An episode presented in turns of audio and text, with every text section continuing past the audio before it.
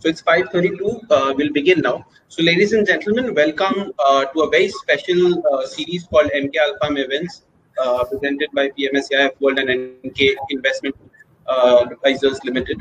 So, this is a very special series for us, uh, where we talk to men and women who have done some formidable contribution to the wealth management and investment management business and as a service in India. And you know, in such tradition, we have a very special first guest, Mr. Ashish Shankar, uh, from the Motilal Oswal Private Wealth Management team. He actually heads it, and uh, you know, uh, very personal, close friends from Emkay Investment Managers, Vikas, Mr. Vikas Sachdeva and Sachin Shah. Sachin Shah is the fund manager. Vikas is uh, the CEO there, and Ashish uh, is one of the most well-known uh, investment managers, advisors, or wealth managers in the country. He has a career of close to two decades now. He has worked with marquee names. Uh, he recently took over the mantle at Motilal Oswal uh, Private Wealth Management and is uh, is the proud uh, composer of a framework called 4C uh, framework of investment style or choosing investment managers, which we might get to know more in the show. So before I hand over to you guys, let me just give you a quick poll that we ran. So Sensex at 50k before budget. 80% of the audience feels yes, 18% of my audience feels mm, that you know might not. So you know we've got perspective we've got a market high we've got a lot of things going on. So over to you guys and uh, let's see how we can add value to investors today. Over to you vikas. Uh, thank you so much sankalpo uh, we are emkay investment managers limited. Uh, so that is one clarification i thought i'll just start off with. Uh, and i'm vikas m. Sachdeva Okay, uh, but on a more serious note, uh, hello everyone, and it's it's a pleasure welcoming everybody here. Wishing everyone a very happy Lohri, Pongal, Bihu, Makar Sankranti. Uh, actually, it's it's it's my privilege to host this very exciting series called Alpha Mavens with my colleague Sachin Shah. Uh, too often, you know, one tends to gloss over the role a financial advisor uh, plays in an investor's journey of wealth creation. I've often believed that most investors invest when they are comfortable, uh, not when they're convinced. It is this integral factor of comfort that you know a prudent financial advisor brings to the table. He actually fulfills the underlying need of investors who want a first-hand perspective from those who are a bridge between the investment managers and themselves. Our attempt through this web series is to bring you the very best in the business these individuals like Ashish Shankar head businesses which deal with a vast spectrum of clients. And the truest sense of the term are the mavens or the experts who generate the alpha or the gain in an investor's portfolio through their choices. Incidentally, I think uh, Sankalpo just talked about uh, you know investors' expectation in terms of uh, the Sensex. Uh, we did a recent survey on Twitter just to find out what investors would like to hear, uh, you know, uh, from from these experts who come onto the show. And not surprisingly, the topic which garnered 75% or 76% of the votes were uh, where are the possible gains or what are the sources of alpha one will see in 2021 and how can they be harnessed? And we felt that there is no better way to start off this series by answering this question with the foremost leading personality like Ashish Shankar. So welcome, Ashish. Uh, before we go ahead, before we go ahead, I'd just like to very quickly talk about Emkay Investment Managers the asset management arm of the 25 year old Emkay Global Financial Services Group that conceptualized this event and brought it to life, along with one of the smartest platforms currently uh, in the alternate space, which is PMS AIF World. Uh, we are a SEBI registered portfolio management and investment advisory committee, and uh, we are currently one of the fastest growing investment managers around.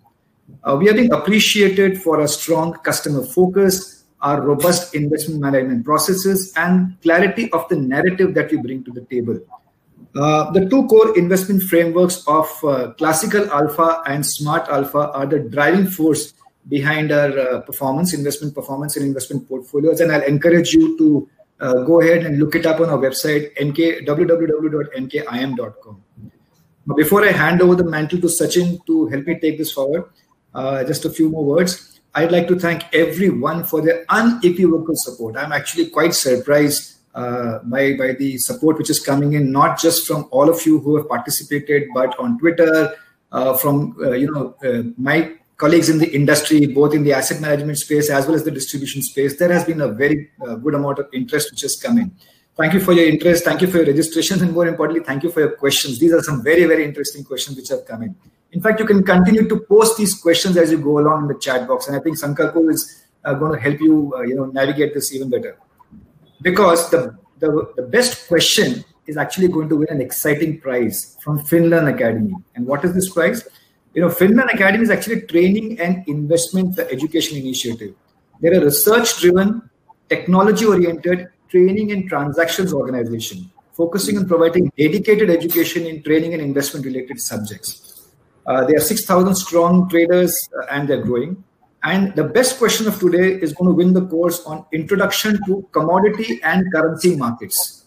And this is going to be through one year of access to the platform, videos, live lectures. And incidentally, it will also help you understand some of the things Ashish might talk to you on both the commodity and currency markets.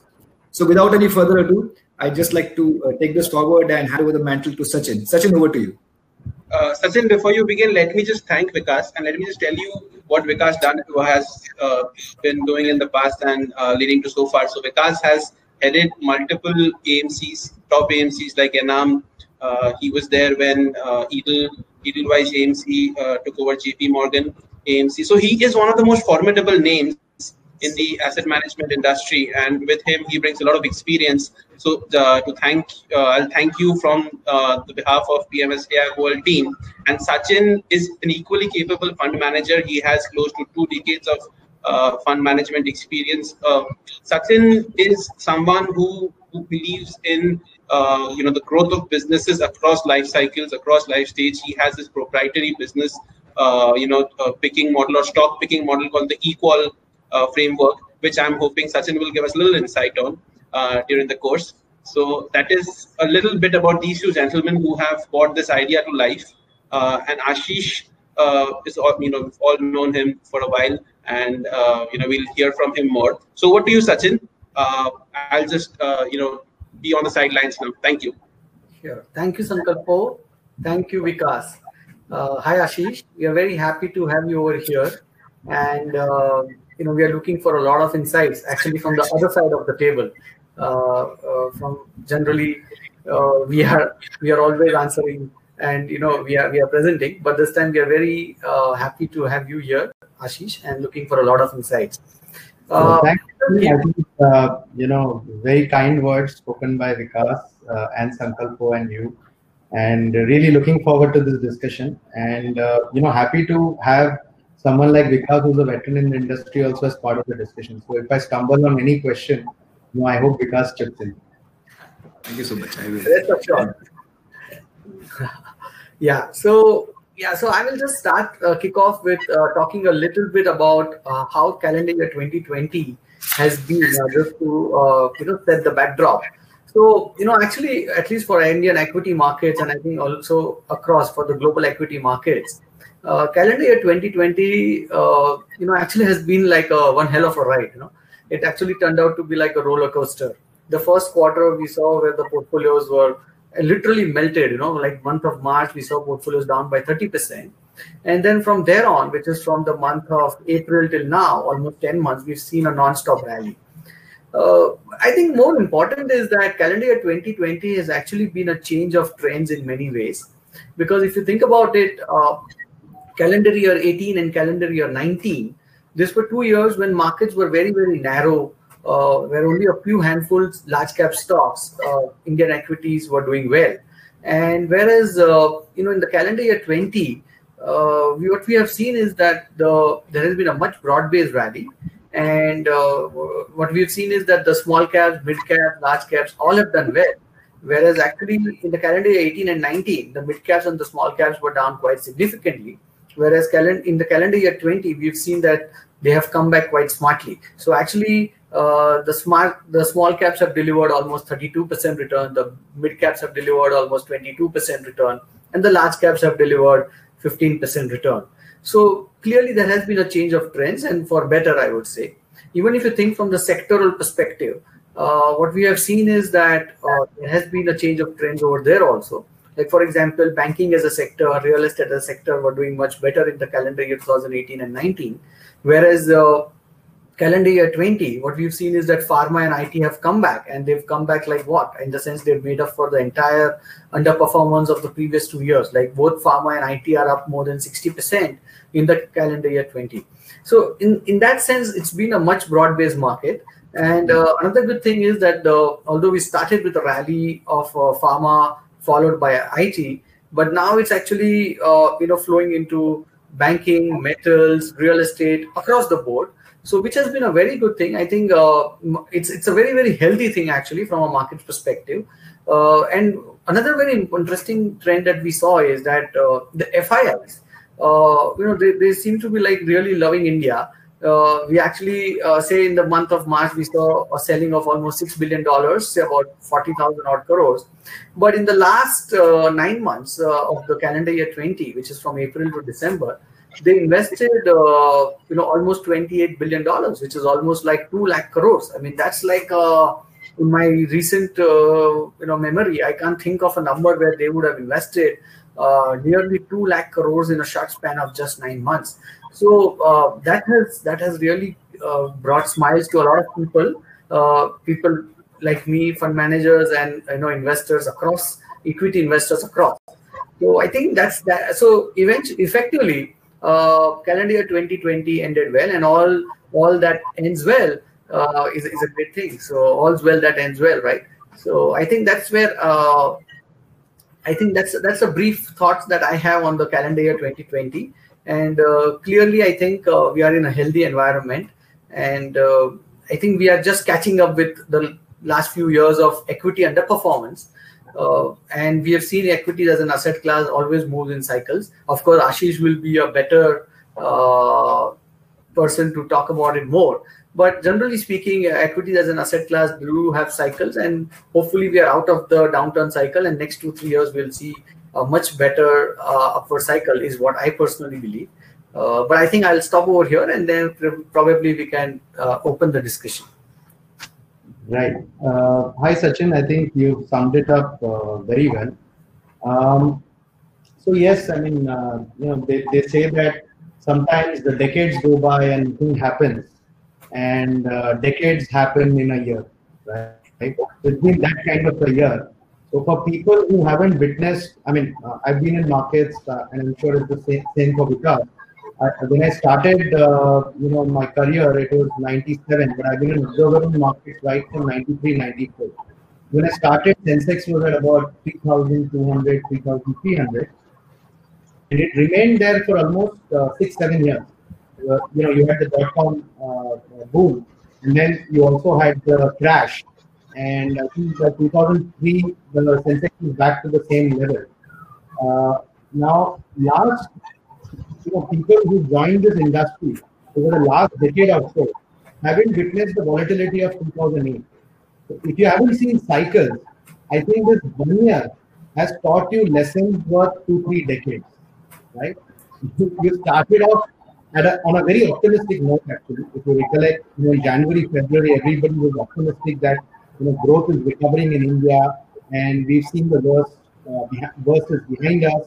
And we, we all started on a very optimistic note, uh, not knowing what March had in store for us. I mean, it had the uh, probably one of the um, strangest and deepest bear markets, and uh, it also turned out since the shortest. And, and I hope it's the shortest.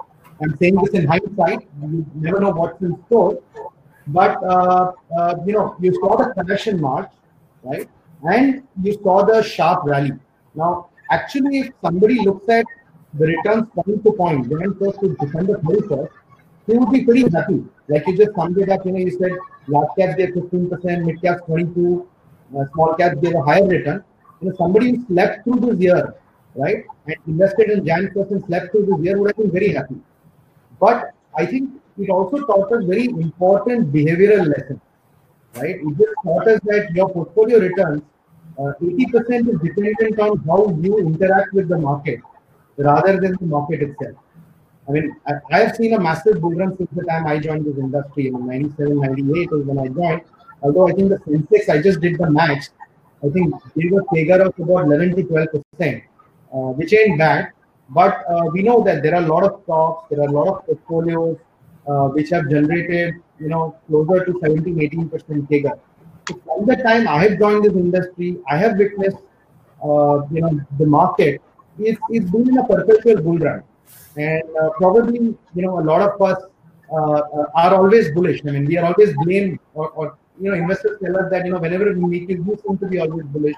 You always seem to talk about the long run. But what do we do? I mean, we've experienced the bull run. Uh, you know, these are interruptions that that we've seen in between. Uh, but yes, these interruptions do does rattle investors, right? So I think what it has taught, taught us is a uh, behavior is very important and probably it's more important than the return that the markets generate. Second, I think it also has uh, you know told investors that you need a coach, you need an advisor. It was becoming very easy, right? You can today in the day of technology, you can go register on any platform, you can invest at the click of a button, you can redeem at the click of a button. But it has also shown that how important it is to have a guide and advisor along, along with you because these are you know critical points where an advisor can can add a lot of value. And I do concur with you in a sense that you know uh, a lot of uh, things fundamentally have changed. You know, I'm saying this because there's a lot of debate, and many people are in the camp that you know markets have just gone up on liquidity, and there is no fundamentals backing it.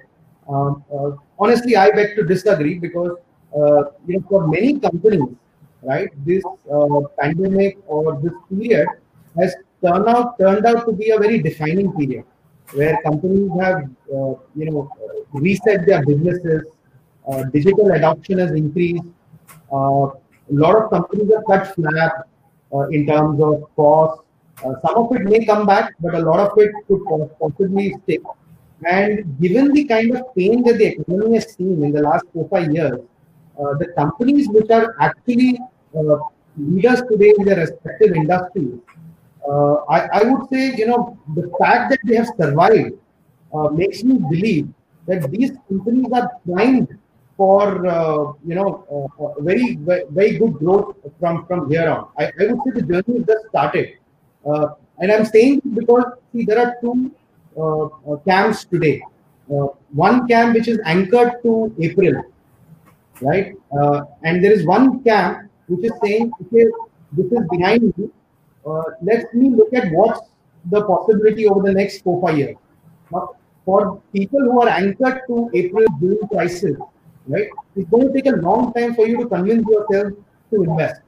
If you see 8,000 on the Nifty and you were scared to invest at that point in time, at 14,000, you're going to be very scared. So what one has to understand is not just the price, the underlying fundamentals have also shifted. And I think you would know the best as to how earnings, you know, from a point in June quarter where you know we were talking about massive downgrades to today, we are actually talking about upgrading uh, corporate earnings. So I think people need to have a more nuanced, if, they want to take a view, there has to be a more nuanced study of where we are on fundamentals and uh, then you know decide how much you want to allocate. But uh, I'm, I'm very optimistic, Sachin, on, on fundamentals, and I think you know in the near term one may keep battling this uh, you know challenge of valuation. But I think one can look further out, you know, beyond six months and a year, I think the uh, journey has just begun. I mean, the fun has just begun, if you ask me. Yeah. So, Ashish, I completely agree with you. So, there were two points that I will just concur with what you were saying. You know, I read something very interesting where you said that the entire cycle has actually shrinked, right? What we saw in a decade has actually played out in just one year. But the best part, what I read is uh, because you know we generally tend to talk about the market cycle that you know what happened in five years happened in this one year but i think what that person wrote was very more interesting is that the actually it has happened at the economy level also. Like in the sense that we saw that the uh, the second quarter or the first quarter of the financial year and the second quarter of the calendar year april may june where economy indian economy shrink by say minus 25% and from there probably now the fourth quarter we are going to see a growth. Now, typically, when the economy goes in the downturn and when it comes back to a growth, it's a three, four year cycle. But we saw this whole thing happening in just 12 months. So, in that sense, it's definitely been a watershed kind of an event. And the and the second point that you uh, you know made about the you know that the how the companies have changed. So I think uh, from what I could observe that COVID has actually been uh, has played a role of a catalyst because uh, when we saw the quarter two results, I mean the quarter three results we are already seeing, and some of them have been phenomenal, but those are just first few IT companies. But if you see the entire quarter two pack of results, the best part has been that the kind of the cost efficiencies, the kind of the cost structures that the companies have, uh, you know, uh, kind of they have got the efficiencies is amazing, and the balance sheet discipline that is also going to play out in a big way in the next uh, probably few years. So in that sense, uh, I completely agree with you that uh, there has been a fundamental uh, shift in terms of the way the businesses have holded themselves well. I have businesses have restructured their cost efficiencies and the kind of the balance sheet discipline that they have gotten. I think all of this will go a long way in terms of the earnings upgrades that you just spoke about. Yeah, actually, Ashish, uh, you have you have triggered off a fabulous conversation, and I just want to now step in and wear the hat of an investor and ask you a few questions, right? Yeah. Uh, too often we are on the one side of the fence wherein we are talking to investors from our vantage point. But as an investor, you know, if I were uh, if I were to be advised, uh, you know, last one year has been pretty much a whipsaw. Uh, I've really, whichever way I've been anchored, I think that anchor point was very relevant. Uh, but it has it has rattled most investors, and more importantly, I think investor behavior has been something which has surprised a lot of people. My question to you, Ashish, is uh, you know you have insights in terms of your investor behavior from a very very close perspective. What have been some of the insights which have surprised you? You know, you've had experience since 96, 97, like you're saying, but uh, considering all of that, what has that has surprised you over the last one year? What has been your learning uh, through through these uh, investor behaviors? If you could give some insight.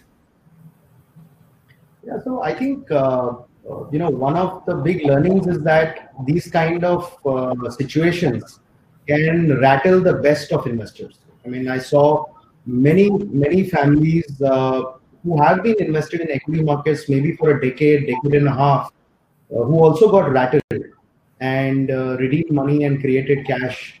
Uh, not just in their equity portfolio, but also in debt portfolio. If you recollect, because it's not just equity that give pain to investors uh, you had a lot of credit events which also shook the confidence of uh, debt fund investors, right? So you know, in the in the in the quarter of June and you know even subsequently couple of months, a lot of uh, large investors who uh, uh, normally normally kept patience even in very tough markets actually redeemed and uh, and I think you know in some cases they were probably even justified because in many cases, their own businesses were at risk, right? And uh, uh, this was the first time we are experiencing a complete shutdown of the economy. So, uh, so, so there are a lot of behavioral lessons to be very honest. Now, that also taught us that no matter how much, uh, you know, how much of a risk appetite you have, uh, every investor must have a framework of asset allocation because however aggressive you are, right, and however longer your time uh, there is on the portfolio, right, you need some uh, debt, some cash, or maybe some non-correlated asset in your portfolio like gold. It just helps you keep sanity in times like these, right? So that was one big, big, big learning because, of course, a lot of people who were new investors who probably invested three, four years back uh, many of them got got very rattled. But to my surprise, there were a lot of new investors who probably did not redeem. Uh, maybe uh, you know they came in with a five-year horizon and they felt you know it's too short a period to uh, actually evaluate portfolios and take out money. But very few people actually actually invested at the bottom. Uh, so so that that that was a learning for me that uh, you know uh, it's very difficult to invest at the bottom. Uh, however, however you know you may feel, and it's not just you know so it's not just clients, right? Even seasoned investors. I mean, for example, you know, you know, I, I don't call myself a seasoned investors, but I've been investing in markets for 25 years. Right, I started with, an, with an SIP, uh, you know, in an asset management company that you started off your career in, right? Uh, one of the oldest funds in the industry. Uh, but honestly, in April to June, uh, it, it shook the best of uh, investors. So, so that was a big, big, big, big learning. second, it also you know, taught us that, you know, quality always pays.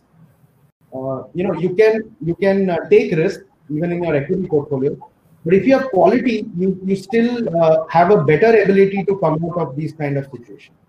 Uh, so, for example, you know, you know, let's say there are asset classes, but within equity portfolio, if you had, uh, you know, a company like an Asian Paints, or if you had a company like uh, maybe uh, a Kotak or an HDFC Bank, uh, you know, you, you would have been less battled because you know that these are very high quality businesses uh, and they definitely have the mettle to survive, you know, the worst of periods. Interesting. So, a couple of things which I picked up from you. Uh, one is that asset allocation works, right? Yeah. So, if one has to go into 2021 and you know, uh, basis your insight for 2021 as we go ahead, the learning is please stick to the asset allocation because that would have uh, probably kept you sane, to borrow a word, in 2020 when everything else was collapsing around you. Yeah. And the second thing is saying even in your asset allocation, uh, don't compromise on quality that's pretty interesting because one of the discussions Sachin and I keep having, in fact, quality is also one of the key engines to which uh, we run our business. Uh, so it's very interesting that you mentioned that. I think we are pretty aligned in terms of thinking here. But I like this asset allocation part because uh, I would tend to agree. People who had a bit of gold, uh, you know, uh, and all that wouldn't have had such a steep dive in terms of their uh, in terms of their overall NAV, if you will, as those who would have who would have tried to you know take knee-jerk reactions. What do you think, Sachin? Yeah, so Ashish, I think this is a, a, very, very interesting point that you made. So I agree with you that asset allocation is the key thing when it comes to uh, keep your sanity in difficult or very, very uh, this kind of a volatile time. But you know, I also wanted to understand because you know I'll just share a small slide here, and because you know it's also about wealth creation, right? So when we talk about wealth creation, uh, you know, I keep on investing in equities. I'm a fund manager of an equity portfolio. But you know, finally, at the end of the day, as I mentioned earlier, also that everything is a cycle. So the flavor of the equities as a cycle, you have to get it right those five years, and because they all move in extremes. So you will have an extreme downturn, you will have an extreme upturn, and if you get it right in those cycles, actually that is where the large part of the main uh, you know, wealth gets created. And for every different asset class whether it's debt equity uh, precious metals real estate. So you know actually i'll just share a slide which is what i had come across. Uh, is this visible? Uh, is my slide visible? Yeah. Sachin, Sachin is visible. Please right. so yeah. So ashish this is what i came across and where it talks about that you know, uh, one is the how what should an asset allocation be for an equity asset allocation be like say 100 minus your age. That's one part, and the second part is about how much what role an asset allocation plays in terms of your wealth creation. It's not about security selection. It's not so much about market timing. It's not about you know anything else, but it's all about asset allocation, right?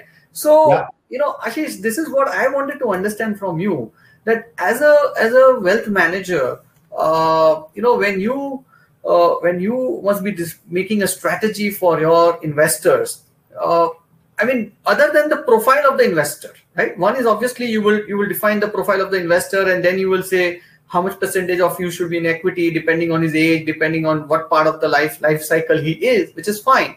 But you know thinking about the trends like you know the next five ten years will be about the debt markets. The next five years could be about real estate. The next five years say 2013 to 18 was about uh, you know equity markets from 2009 to 13 was about real estate debt right? So how do you determine this kind of asset calls and uh, does it does it play an important role when it comes to your functions? Yes absolutely. In fact uh, you know sachin uh, you hit the holy grail of investing which is asset allocation. Now uh, see there are two things when it comes to asset allocation. As a wealth manager my experience over the last two decades is that either clients start a relationship by investing in a product that you offer right? Uh, in many cases, they allow you to assess their portfolio and then make a financial plan for them, right? So at Motilal Oswal, we have a concept called an investment charter, right? So if the client gives us a mandate and he allows us to uh, create a financial strategy for him, we create something called an investment charter where we broadly create ranges that the client should invest in different asset classes. Now, you know, there are there are. It's very interesting that you brought this up. See, there are two things. One is on day one, uh, I can ask the client certain certain questions, and we are all privy to these questionnaires, right? And these questionnaires are like, you know, how will you react when the markets fall 20%? Will you invest more? Will you stay put or will you redeem? Right? Now, now, like they say, in theory, there is no difference between practice and theory. But in practice, there is. Right?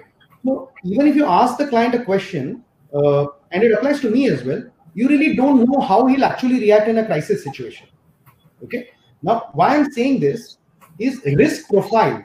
I can gauge from a discussion with a client for an hour or two hours. Okay. But his temperament, I will only know once I've worked with him for three to five years.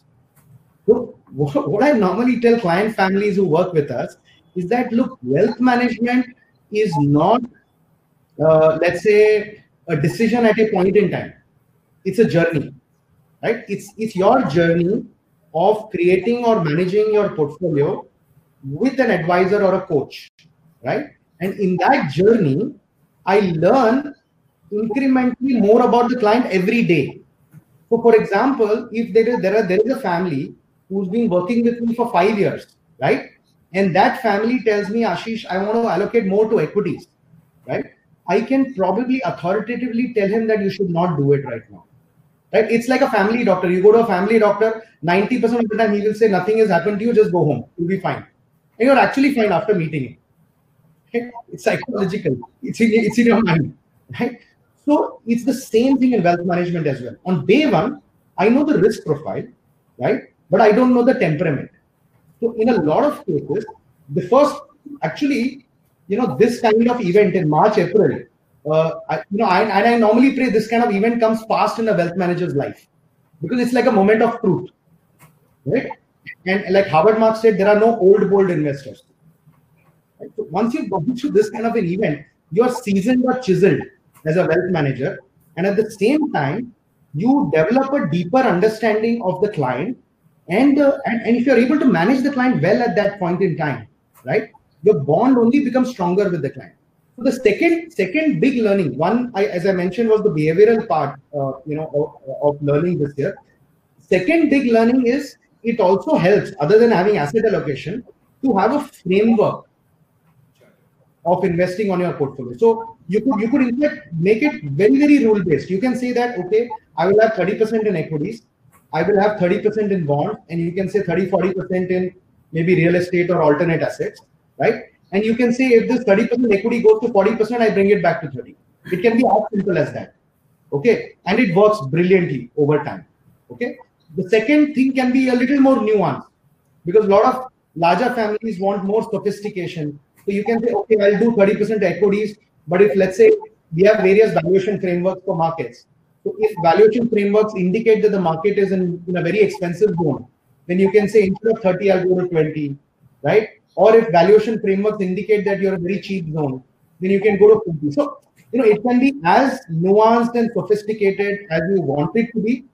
But in my experience, Sachin, the simpler it is, the easier it is to execute, and the more practical it will be over a longer period of time. And in fact, we have done a lot of uh, work around this. And there is one particular model that that we've seen survives the test of time. We've tested this model over 30 years. Okay. The model is very simple. You allocate equal amount to five asset classes: US equity, Indian equity, gold, debt, cash, five asset classes. Okay. 40% of your portfolio is literally to debt right? Long-term debt and short-term debt. Cash is nothing but short-term debt. Gold is 20%, US equity is 20%, and Indian equity is 20%. Now, if you just rebalance this every year, the outcome of this portfolio in terms of risk-adjusted return is better than equity and better than debt. On a three-year rolling, it never loses money. Right. So, Ashish, this is a very, very interesting point you made, and I completely understand where you come from. I think rebalancing is a great thing to do. But you know, you also made a very interesting point about risk-adjusted return, right? Now, when it comes to investors, uh, at least I struggle. You know, when I when I make a little lesser return compared to some of my pure, uh, very smart inve- uh, fund managers, And then if I and I actually genuinely believe that I would have taken a bit lower risk uh, compared to the way they would have taken those chances because finally investing is a game of a probability and if somebody has taken that chance and it played out well because of circumstances and i wanted to play a little safe thinking about uh, preservation of capital and then growing it gradually. So then the risk adjusted return definitely looks better. But how do you exactly explain this to an investor or your uh, client that you know uh, my return may be marginally lower or maybe a couple of hundred bips lower but the risk that we have taken is also significantly lower so risk adjusted return is much better.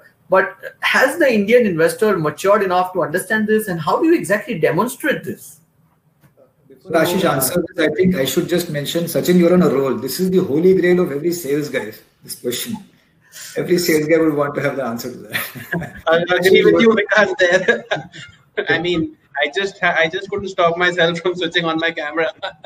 Agree with you there. So I'll just give you some context to that on you know a couple of uh, bits. Uh, I mean risk adjusted returns. So I mean I was asking my audience today uh, how many of them actually took out some profits out of this bull run. Okay, so 42% said no, they haven't. Okay, although the majority have. So to go to it, goes to show or how I infer it that people trust their fund manager and they are looking for that alpha from that market yet you know when the when the sensex is at a high nifty is at a high they still feel that their fund manager might just give them some alpha so that is very relevant or you know i think my inference is somewhere related to sachin's so i mean ashish please take this yeah so uh, simple answer to that sachin is it is very difficult to demonstrate it okay? But you know there is a see you can you can uh, explain it through practical stories. And you know I, i'll just give you one example. Let's say you know if someone is regularly traveling from bombay to pune right uh, on the expressway. Now you know you can reach in three and a half hours very comfortably right? An experienced driver will take you very safely very comfortably in three and a half hours and if you go 50 times he will take you comfortably 50 times right but now explain this to an investor or let's say a customer right who who who gets a driver who's a very fast driver and takes him to Pune in two and a half hours. Right? Now, if you just look at performance, the guy who took the car in two and a half hours to Pune is a great guy. Right? And the three and a half, the guy who took you in three and a half hours is a very bad driver. Right? but if this guy who's doing it in two and a half hours tries to drive 50 times between Bombay and Pune, God forbid, I can assure you that at some point, you know, he will have an he will have an untoward incident, right? And in life, these kind of situations, it can be uh, fatal, right? So these risks can be binary, and this kind of risk debt investors have seen last year. Absolutely, absolutely. There was no risk for seven, eight years, right? right? And suddenly, one fine day, your capital has blown up. Yeah, you're right. Right. So similarly in equities, right? Uh, you know, in 2017, everybody wanted to buy small caps, and within small caps also, I think uh, you know everything was going up, and probably the companies uh, which were uh, in a sense, you know, not quality businesses were also shooting up, or probably they were shooting up faster, right? So many people went and bought those stocks, and uh, you know the portfolio were looking horrific uh, at the end of 2018, right? And I've seen similar kind of uh, events in 2000, 2002, 2007. So the challenge is Sachin that some of these risks are very binary. So if I think if we can explain this to investors and demonstrate it with actual data, right? Hopefully, you know, we have a better chance of addressing this question. Uh, but at the end of the day, like I said, you know, one has to uh, I mean, it's, it's unfortunate, but once you go through a situation like that and experience it, you know, then you become uh, uh, far more, uh, um, you know, uh, choosy in terms of how you how you invest. I mean, like Howard Marks said, I'm just repeating that quote because it's such a great quote. He says there are no old gold investors. Right. Right. No, I completely agree, and it's a classic case of uh, greed and fear.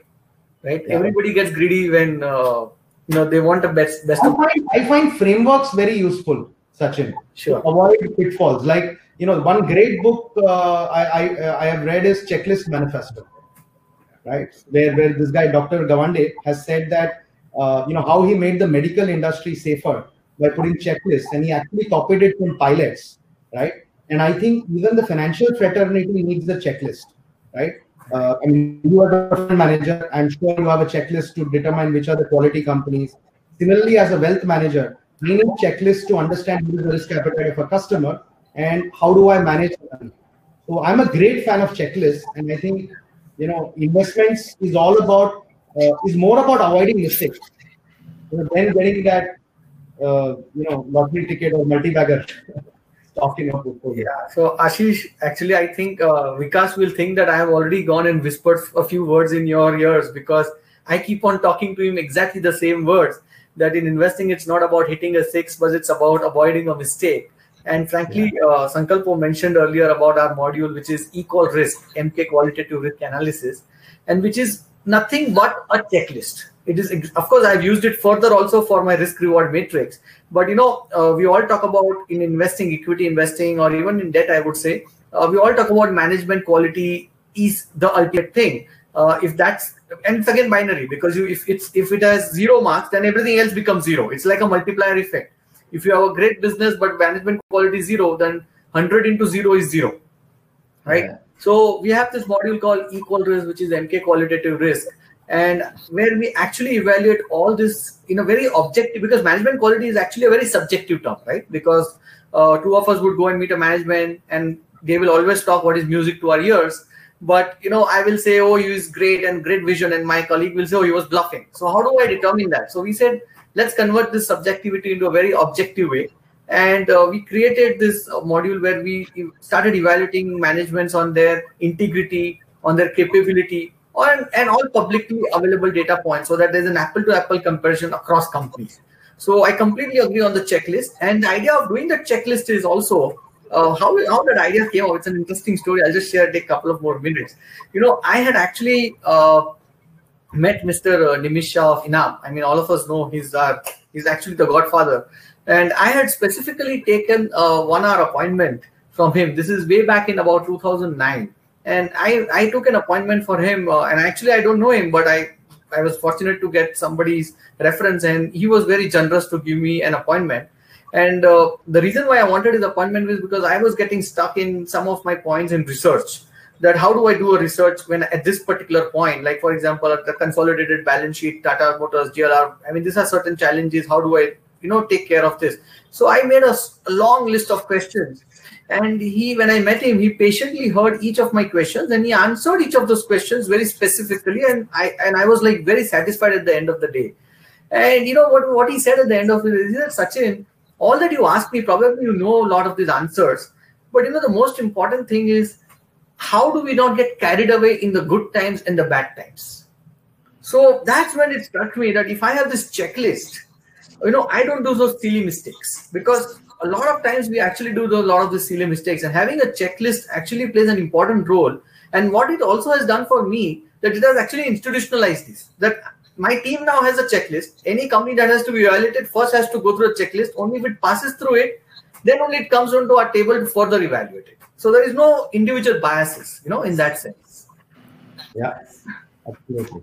So uh, uh, I'm going to be again uh, stepping in. There are a lot of questions coming in uh, in the chat box to me, but I have a few questions, Ashish, for you before I, I ask Sachin to take over and you know asking all of these questions. I'm coming straight to the point. Uh, having understood from you what has happened in 2020, uh, and and you know uh, the subtle nuances or the obvious interpretations of different asset classes according to you which are the asset classes which are likely to do very well in 2021 okay where can an investor generate alpha in 2021 uh, you know and as a wealth manager how are you gearing up for your investors to avail of these opportunities? Right. So uh, i'll answer it in two parts. Uh, first uh, 2021 you know, I often say that uh, you know you can either play T20, one day cricket, or a test match, right? And T20 is more about luck, whereas in a test match, a bad team cannot win too often. Uh, averages catch up with you, right? So predicting for a year is like T20, but I'll take a shot at it. Uh, I would definitely say that uh, equity as an asset class will continue to do well uh, because of the reasons that we spoke about earlier. Uh, possibly the returns will be a little more moderate than what we've seen this year, but it'll definitely have a good year because uh, fundamentals are looking uh, very very strong. Um, so definitely, I would say equity would be would be the top asset class for me. debt is is very tricky because because you know debt is all about cycles interest rate cycle. And uh, we know that interest rates are uh, you know low right now especially the short term rates are low. Medium term rates are still uh, you know not low but but they're at a reasonable level. I think debt uh, investors should ensure maturity profiles of their portfolios are low maybe 3 to 5 years and you know so what happens is even in a test match or a one day you know there are times when you have to defend or leave the ball and there are times when you get a you know easy ball and you go to hit it out of the park, right? So for debt investors, this is the time to you know plod away patiently, right? Not to take too much risk or not to you know be very very aggressive. Uh, equity investors, I think, need not be aggressive, but you should be fully allocated. Uh, because I'm saying this again and again because I see a lot of people trying to take profits very soon, right? Uh, and this is very contrary because you know if you didn't invest when markets were down, right? Why would you take profits off the table so early? And one needs to you know ignore, uh, not ignore, but I'm saying that one needs to put earnings and PE ratios in context because there is a lot of chatter about it because you had two lost quarters of two quarters of lost earnings in the last 12 months trailing earnings. That is the March quarter and June quarter. Yes. March quarter is also very bad you had a uh, very we had a lowest GDP print in terms of growth. Plus, half of March went in lockdown. June quarter was fully locked down. So definitely, uh, my preference would be towards equity, defensive towards debt. I would definitely hold some gold because because uh, see the other thing uh, which is playing out globally is this massive amount of liquidity that all the central banks are, have pumped in, and they are continuing to do so. So you know it, it's really bad news equal to good news because bad news means central banks pump in more more more liquidity right? Which is good news for emerging markets because a lot of this liquidity is coming uh, seeking yield and seeking growth right? But you know if if something were to give way uh, there let's say if inflation suddenly flares up right? And uh, you know central banks had to uh, maybe hike rates or something were to go wrong then gold definitely is an asset class that I would, that I would hold from a, from a risk risk point of view. Um, I don't know much about US equities because, but just looking at the behavior and the kind of returns that this asset class has generated over the last decade, I would be a little wary and careful. Uh, especially, you know, uh, I now I see a lot of people directly opening accounts, buying Tesla, buying stocks like Google, Amazon. You know, it's become very easy and I have been taught long back, uh, you know, and, and our company Ramdeji has told us very often, you know, when something something seems very very easy, uh, you got to start uh, becoming very very skeptical about it. So I would be a little wary about U.S. Uh, stocks, especially you know the tech stocks, Nasdaq, uh, and just to remind investors, it was not so long back that uh, tech stocks, especially Nasdaq, had a 13-year negative return. So if you had invested in 2000 peak in Nasdaq, you would have wait, you would have had to wait for 12 or 13 years just to get capital. Amazing. In fact, uh, talking about uh, things being too good to be true, there is the flip side to it also. Some of the questions which are coming to me is uh, if you have to take a perspective, not from a T20 point of view, but maybe from a little bit of a test match. And test match, you know, we've just seen a brilliant test match happening, so I'll use that word. Uh, real estate as an asset class. A lot of people ask about, and we mentioned about this five asset classes. I, I think you did not mention about real estate. So one of the things which is uh, which is uh, you know for people who can afford real estate, is this the time to get in with a three to five year perspective? And for people who cannot afford real estate, should one look at real estate as a sector uh, from an equity? Yeah, so that's a good question. I think I missed real estate. I think real estate as an asset class uh, is clearly on the revival path and uh, we you know run a large real estate fund. So we we talk to many developers uh, especially in the tier 2 markets. And uh, we are seeing a massive uptick in consumption in real estate uh, properties. Uh, so definitely real estate looks good. So i would say that if you want to buy your own house this is a this is as good a time as any because you're getting the best of both worlds. I mean prices have not moved for 5 6 years. If you sit with a checkbook, a lot of developers are willing to give you discount, and interest rates or mortgage loans are at the lowest level, right? So you're getting the best of both worlds. So this is a great time to uh, you know buy your own house. Uh, the only thing I would say is that you know you figure out for for many of us who are in, who are salaried, you know, uh, because you buy your own house, real estate becomes 90 80 percent of your asset allocation. Although I would say you should not count your own house in asset allocation. So just you know trying to balance uh, that bit. Uh, commercial real estate obviously is in uh, a little bit of a flutter because of this entire work from home debate. But uh, my view, Vikas, is that if you think two years out, you know, even commercial real estate will come back very strongly. Prime commercial real estate. See, because if India, you know, is going to be a sought after uh, economy and destination for businesses globally, right? Commercial real estate has to come back, and I'm already seeing it. You know, in our offices, uh, you know, there is only so much you can, um, you know, chain people to their homes. Uh, we are a very social, uh, you know, race, and we love to physically interact. And uh, you know, I've been coming to office regularly, uh, but of course, my advice is, you know, health first. so everybody has to think for themselves. So I think even commercial real estate, you know, for for large HNI families who can buy large ticket commercial real estate and lock in lock in rental yields is, is a decent asset class to be in. Residential, I will not say it's an investor asset class, but it's a good time to buy your own house. Interesting.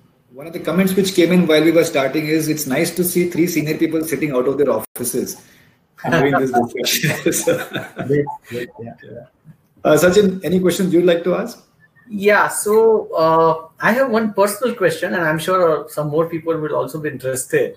But uh, as I said, to know to understand things from the other side of the table, uh, Ashish, what I would like to understand is that you know uh, you have uh, all fund managers across asset classes, be debt, equity, real estate, lining up at your door and saying that please empanel my product for your investors. So, what really transpires uh, in your research, in your thinking, in your process uh, when you actually select some of these uh, products or fund managers? I'm sure track record is a very important important tool that we look at. But you know, at least as far as equities is concerned, if I look at a 10, 15 year track record, I'm sure every fund manager will have a five year great phase, five year an average phase, five year a bad phase. And on a CAGR basis, most of them will be outperforming the benchmarks, right? Uh, so in spite of that, you will select only a few of them for your investors. So what really actually plays out as far as you are concerned? So, uh, you know, uh, you I think uh, Sankalp had mentioned this at the beginning. We have this 4C framework for selecting. Right, I was coming to it, Ashish. Yeah. Uh, especially for equities, we have we have uh, you know kind of uh, refined it for fixed income as well. But as far as equity is concerned, the 4C is basically 4C is clarity of philosophy. Because what I've seen is, uh, you know, returns, uh, short-term returns are very transient. I mean, uh, I have this, and this is my that is my favorite slide if you look at three-year return uh, return ranks for mutual funds or even PMS managers, right?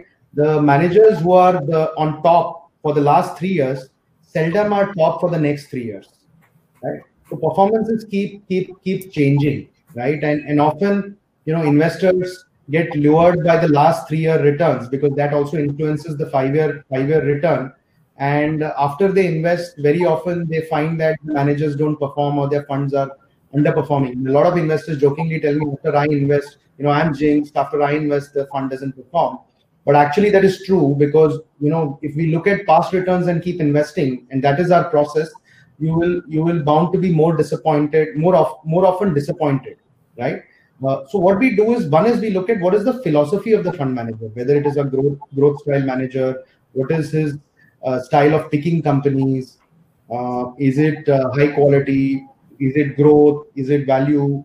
So we lay a lot of emphasis on on style and more importantly consistency of style because you know different styles play out at different points in time different market capitalization uh, does well at different points in time you know is a fund manager sticking to that style in a rigorous manner because then you know you have a better chance of sustaining and delivering consistent performance over a longer period Second is we look at consistency of performance. So as opposed to last three year, one year performance, we prefer rolling rolling return performances.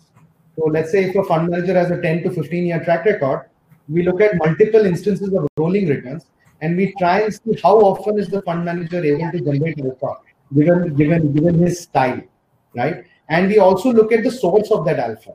You know whether it has come because of the style. So just to give you a simple elaboration of this, you know if you're a growth style manager, you should be getting more more alpha through uh, underlying profit growth of companies rather than PE expansion. Whereas a value manager, by by design, will probably get more alpha through re-rating of companies, right? So we try and figure out whether whether uh, you know the source of alpha is consistent with the with the style, and then of course the last two C's are one is uh, you know the capabilities or the edge, because you know unlike maybe 20 25 years back when we started our careers, the market is very competitive today, right? Everybody's trying to generate alpha, so alpha disappears very fast. So I strongly believe that you know either uh, uh, you know so analytics is no longer a source of alpha because everything is available at a fingertip. Like you said, you can get a screener at the click of a button, right? Understanding of businesses is a source of alpha, right? Temperament of the fund manager is a source of alpha, right? Style consistency can be a source of alpha. So in the capabilities, we try and figure out what is the edge of the fund manager, right, in managing his his portfolio according to style. And last but not the least, you know, I say the last thing is class. That is, class is permanent, form is temporary. Uh, to see, you know, how the fund manager has, how many cycles the fund manager has seen, right? Uh, unless somebody has seen a bear market like 2009, and now everybody can claim that they've seen a bear market, right, of March, although albeit short-lived. Uh, but you know, unless you've seen, you know, stocks falling 70, 80 percent in your portfolio, it is very difficult to explain risk it is that discussion we had on risk-adjusted return, right? Unless you experience it yourself, it is, it is very difficult. So these are the four C's that, that we use. And I won't say that it is perfect or very robust. We are continuously learning and incorporating our learnings in the process. And, and so, after this process, we, we do sometimes go wrong. So sorry to cut you there. So Ashish, we also have a framework we call it the QRC, which is quite a lot like your framework. We call it QRC for quality, risk, and uh, consistency, where we also try to look at how the fund manager has done over cycles, because we understand that you know performance is like one of those perfect length, perfect pitch kind of balls. You don't get them, you don't get six of them in an over. You get two, three max, three tops. So uh, we use this proprietary framework as well, where quality, risk, and consistency are given equal importance, and that has you know that led us to believe uh, to have a cautiously optimistic view throughout the COVID period. And that is where we uh, would say to our clients, uh, stay invested, stay in the market because uh, QRC wise, we are probably at one of the best phases in the market. So yeah, yeah I mean, I totally agree with you. Frameworks, checklist makes things but very difficult behaviorally, very difficult behaviorally because let's say even if you have got a great fund manager, and you can see that his portfolio is underperforming for three to four years. I mean, how do you stick with the fund manager? It's very difficult behaviorally. Uh, but you know, all I wanted to uh, also emphasize is that it can change in six months. You know, yeah. Just in March, people were bashing equity mutual funds because 10-year SIPs were negative, right? Today, someone just posted, I think, uh, uh, an SIP return chart. Uh, you know, in, in January, all 10-year SIP returns are now double digit. So in nine months, your, your 10 year SIP has gone from negative CAGR for 10 years to positive, double digit positive. Wow. Wow. So similarly, you know, a fund manager who follows a style, right? When the style shift happens, you know, you can catch up three years in six months. I've seen that. I mean, like small and mid caps, right? You know, they were doomed last year in December. Look at the catch up that has happened. Absolutely. I think uh, my two bits here in terms of quality, I think this is something which is a very interesting discussion and this can go on for a long, long time. But uh, in terms of quality, uh, we run this whole smart alpha series or smart alpha framework where quality as a factor is what we focus on. And I, I quite like the point which uh, both you and Sankalpa were making in terms of uh, the consistency, in terms of the style of the fund manager. That is very important. So one of the things our framework does is it eliminates selection bias and allocation bias. Uh, selection bias means that there is a sandbox, a framework in which the fund manager has to function, and allocation bias is basically rebalancing the portfolio at regular intervals. And we have a fixed number of stocks which are all equity weighted. So my favorite pun, again to borrow from the cricketing analogy, we don't have a Rohit Sharma and a Shubman Gill. You know, uh, one which is established player and one which is a player which is coming up. We are all established players, each high conviction bet, all equivalent. And I think these are different different aspects of this entire uh, investment management space which are now coming in. Uh, so, uh, Sachin, do you have any any questions? Because I think uh, I have, I have a uh, interesting perspective which I'd like to share. Sachin, over to you. No, no. So I was saying that I have got some questions from the viewers, uh, but you can go on first, and then we can take the viewer questions. I have uh, one question for you, Ashish. It's a very personal question, but I want that answer. Sure. Uh, how is your own personal portfolio done in the last one year? And what is the asset allocation you had set for yourself? Yeah, so, uh, you know, uh, because my personal allocation. Ashish, before that, because we are going to ask you this exact same question. Huh. No, so it's heavily tilted.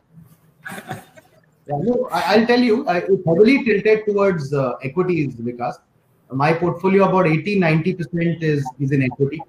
And uh, barring maybe a few stocks, uh, it's mostly in mutual funds. And, uh, you know, I have now personally committed, we run a, you know, PMS, which is a fund of funds. So based on the 4 we select the best fund managers in that portfolio. I have committed that all my money in mutual funds will go to our, our portfolio, our product. So skin in the game. but 80 90% equity because you know like i said in the beginning you know from the time i've been in the industry i've only seen a bull market I would uh, again, Sankalpo. I think I would be exactly the same like Ashish, but my answer is slightly different. Why I'm almost in equity? It's because I think most of the needs which one has to have have been fulfilled. Uh, real estate and all of that, you know. So it does not occupy a disproportionate uh, part of my asset allocation. In fact, uh, thanks to equity, I've been able to pay off my housing loans way before uh, time. Right. Uh, so before I go on to the audience questions uh, with Sachin, there are some rapid fire questions I want to ask you, Ashish. sure Okay. And the answer to them has to be equally rapid fire, right? Don't worry, these are not. I was I was joking with Sankalpo before this. I said this is not coffee with Karan, this is Ampanna with Ashish. Okay, so they're going to be right pretty right straightforward questions. What is the first Right. thing which comes to your mind when you hear the following words? Bitcoin. crazy Okay. Private equity. Uh, wealth creation Okay.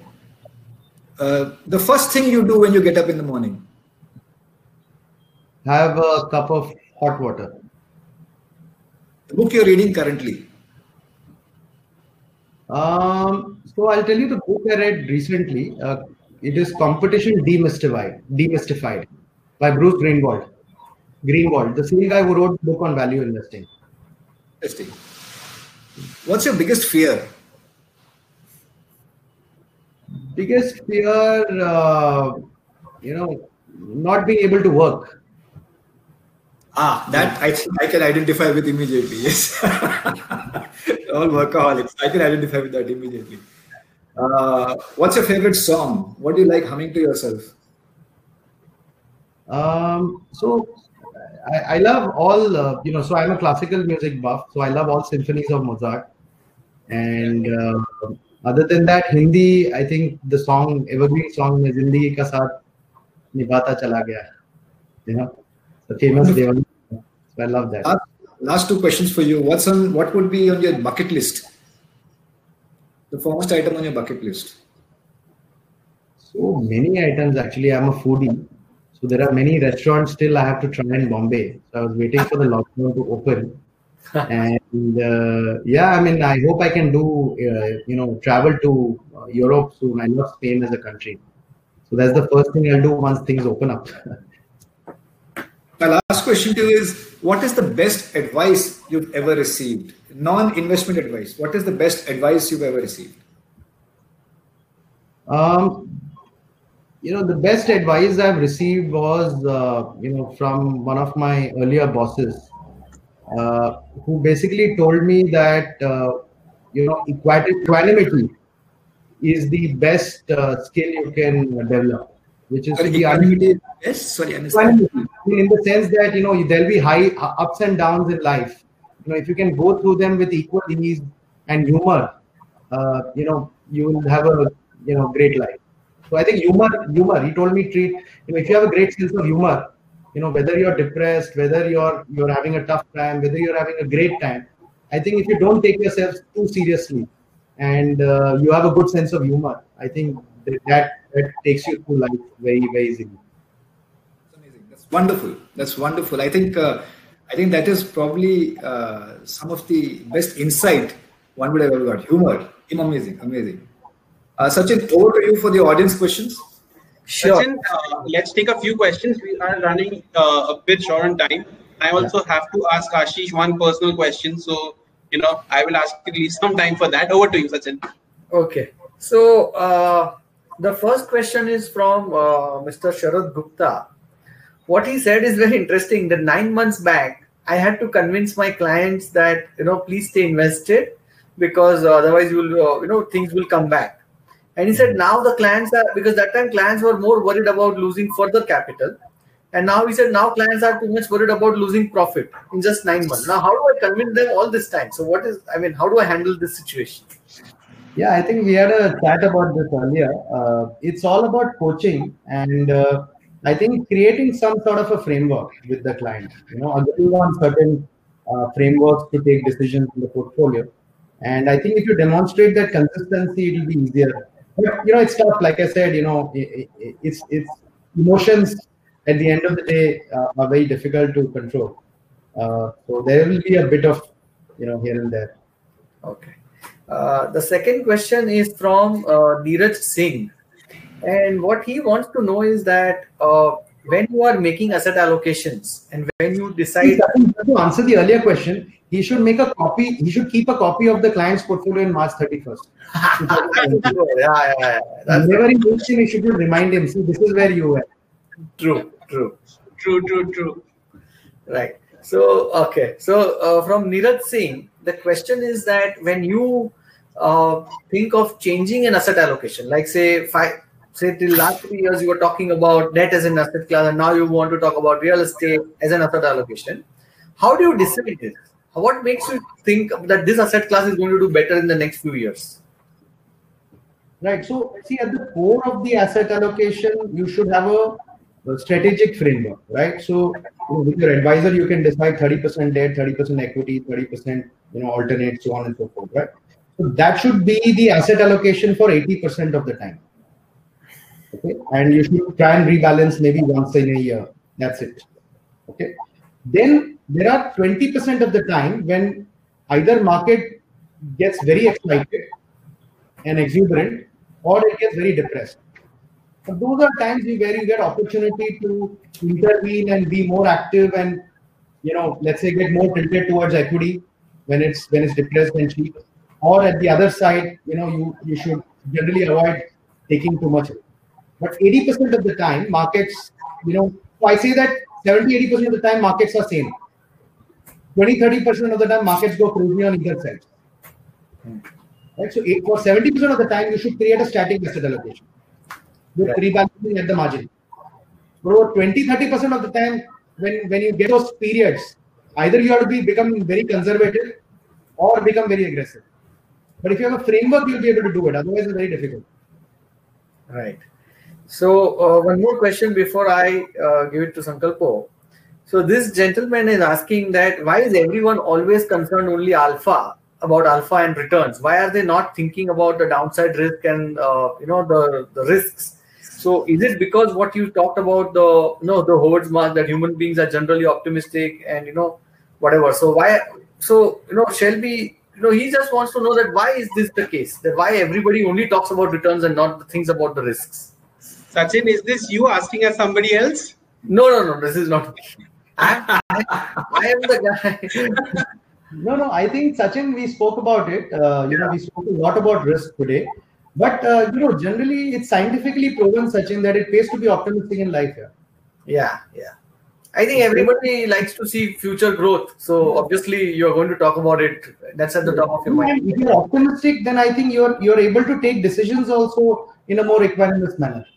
Sure, sure. I agree. Yeah, Sankalpo, you can go ahead with your right, right. So Ashish, uh, you know, I'll I'll take up uh, audience question and then I will come to my question. So one of our friends, uh, Harish Bansalji, is asking, is REIT a good alternative to actual real estate? You can, uh, you know, instead of just being REIT, uh, maybe other financial real estates could also be included in that bucket. Uh, yeah. You know, and now my question is, uh, you know, I'm a young financial services professional trying to be advisor like you probably uh, you know, Vikas uh, has fortune has been fortunate enough, and equities have you know paid off his house. You are planning a uh, Spain trip. I am young and I'm just starting out. I'm planning things in life. So you know, the point has been beaten to death that the quota moment in every industry comes at a point, and we are now at least a three four decade old industry in India, wealth management. Okay, where do you see? Uh, and I mean, is this an inflection point? Will things change majorly after this? are we i mean the, the, the regulator has also been you know quite quite uh, active so what is your thoughts on that so you know these are my uh, this is my question and the audience question if you can just answer sure so uh, I, there are two questions you asked. One is the advisor question, and which is the first one? REIT is REIT a better option? Okay, so let me take the REIT question first. Uh, that's an interesting one because this is a asset class which is coming of age in India. I mean, it's a pretty popular asset class globally. Uh, REITs are basically nothing but financial. Uh, it, it's a financial way of. Uh, it's a financial instrument, and underlying are uh, could be commercial properties or residential properties globally, and whatever rent is received by that structure is paid out to the investor, right? So it's an income-bearing uh, structure. So it's you can think of it like a mutual fund, right? It's a it's like a mutual fund which has many or few properties, and whatever rent is paid is paid out. In India, whatever listings we've seen are of listings of commercial property, right? Because the yield on commercial properties in India is higher, right? Uh, so it's a good asset class to be in because it, it is actually a play on the economy as well. If if the economy does well, the rentals generally tend to go up, and commercial properties tend to do well. It's a it, it's a it's a balanced asset class. It, it has income at the same time it has potential for growth, right? But one caveat that I want to give, uh, you know, this person who asked it, and it's more for the larger audience, is that it is not a less volatile asset class than equity. Okay, so from a behavioral point of view, it's like a stock. If you buy a REIT, right, and keep it in your portfolio, the volatility of the REIT can be very high on the capital. Okay, so if you're buying it to mitigate volatility and you're looking at a debt substitute, it's not a debt substitute from a from a behavior point of view, right? Because the prices get very optimistic when people get optimistic on the economy, and the prices can get very pessimistic when people get negative on the economy, because it's a direct play on the economy, commercial real estate of a country, right? So just with that caveat, it's a good asset class. If you can invest in it for five-year plus, longer term, longer term time horizon, it, it has the ability to give you double-digit returns because it will give you income as well as some growth which is linked to the GDP. Uh, the second question, uh, very relevant question. Um, so I've been uh, in this industry now for 24 years, and I've been a private banker for I think over 15 years now, right? Uh, I still strongly believe that there will always be a set of investors who will want to be guided by a financial advisor. Because if you if you look at our discussion today, right, I think all of us have agreed that a large part of uh, financial portfolio management is behavioral, right? So you need a coach, you need an advisor, and you know what better times than April, May, June to realize that you need somebody who can guide you through, through, through your portfolio. But having said that, the way technology is changing and the rate of change that we are witnessing, I think uh, you know the, the, new world will be more digital, right? Where a lot of the delivery may happen digitally, right?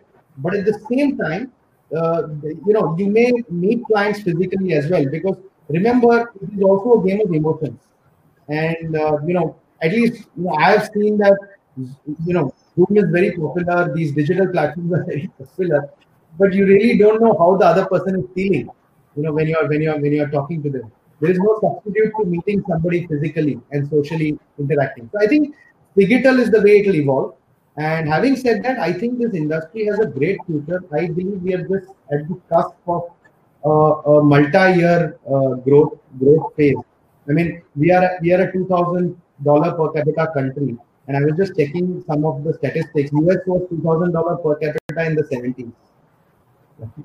So there is one firm in US which has one lakh advisors.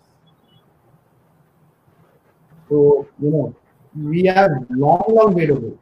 And as more wealth is created in this country, the need for wealth managers is only going to grow rapidly. I think the regulations are changed for the good. I think it's just making everything very transparent.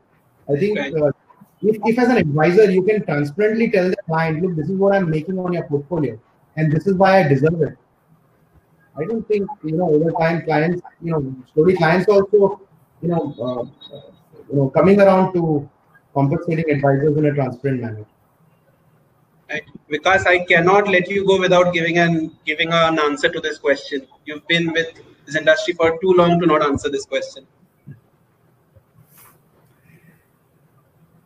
Can't we can't hear you because you're on mute. Because you're on mute. I would say that if I have to make money, uh, you know, uh, or you have to make money, Sankalpa, I think you should follow the recommendations of a brilliant portal I've come across recently. It's called PMS AIF World. best fund managers are listed there. They are very clinically assessed and very good recommendations. Uh, I do that personally, so I think you could do that. You will benefit a lot out of that, Sankalpa. Well, I take it as a compliment. Thank you. Hope it was intended so. So, uh, Ashish, let's just have some uh, have some fun as we uh, you know come to the end. Uh, you know, you are a wealth uh, advisor, and we have a fund manager with us. So, you know, just take some time and tell us about Sachin's investment style. What do you think of it? I mean, you guys are both bottoms up kind of guys. Mean, Motilal is known to be a bottoms up kind of guy. Sachin, you know, uh, whatever I have interacted with him seems like a bottoms up guy. Uh, so we'll just take some thoughts on that before we conclude for the evening. Just one uh, one pointer. You know, after six thirty, bottoms up takes up a different meaning altogether. so, it's, a bottom, it's a bottom up thing which you're talking about. So yeah, please, I'm very keen to listen to this. Please go ahead. Yeah. Yeah. So I think uh, you know uh, the firm that I work for, Sachin, has also seen this firm very very closely right? And uh, you know, both of us have got greatly influenced uh, for the, you know, uh, and uh, you know, I'm I'm ever thankful uh, for the mentorship of Mr. Raamdeo Agrawal here. Uh, and like I mentioned earlier, I think you know, if you buy quality, you can buy right, sit tight, and you can sleep tight, even in the you know more toughest of periods. now, quality is subjective uh, so there is, so you can look at numbers and say that this is a quality company, uh, but at the same time, you also need to get a feel of the company, right? And I always say that uh, you know it has to pass the field test. When if you meet a management, I mean, although uh, Sachin is a fund manager, he can give many more examples. Uh, but do meet a lot of promoters as they are wealth clients, right? If you interact long enough with a promoter, I mean, you get a feel of, of the promoter, right? So I think if you if you if it doesn't feel right to you after the number so one is the numbers right? So numbers obviously you can put a screener you can put a checklist so on so on so forth. But then after you meet the management and you interact with them consistently for a few years right quarter on quarter and uh, you know most good fund managers i know and i'm sure sachin does it as well have the habit of taking down notes right every time they meet a manager. And it's always a good idea i think to go and revisit your notes as to what the man- management said when i met him last what is he saying now? What is the delivery? I think, you know, it's not too difficult. And if it doesn't feel right, don't invest. As simple as that. Yeah. So uh, thank you, Ashish. So Vikas, uh, can we just have the winner for uh, the contest you, uh, you know announced earlier? Yeah, I think uh, the winner of this uh, amazing course by FinLearn on commodity and currency markets, the winner is hands down Sharad Gupta because I think the the emotion which it aroused out of all of us. I think somewhere he, hit a nerve when he talked about the fight. How do you explain this to the investor? I think the first question, I think hands down is the winner. Although there were a lot of interesting questions, and I would like to thank everybody for their questions. But this was very interesting. So, right. Uh, so, Sharadji, thoroughly, uh, thanks. Because thanks. Sharadji, congratulations and thank you for asking this wonderful question. Uh, so, uh, thank you everybody. Thank you uh, to the audience. Thank you, Ashish. Thank you, Sachin because thank you for conceptualizing this. And uh, on behalf of the team at PMS AIF World, uh, I wish you uh, happy Lohri. And, uh, you know, uh, a great investment year comes and waits ahead of us. And uh, thank you, everybody. This is a new series called Alpha Mavens, and we'll have many more such guests uh, discussing such interesting topics. And I think, uh, you know, we'll have Ashish again sometime in the future, you know, when the markets might behave differently or something. Uh, but we'll get, get him back. Thank you, ladies and gentlemen. Thank you for joining us. And uh, we look forward to your participation in the rest of the series. Thank you. Thank you, Thank you everyone. Thank you, Ashish. Thank you, Sankalpo. Thank you. Thank you. Have a nice evening. Thank you. Bye. Bye.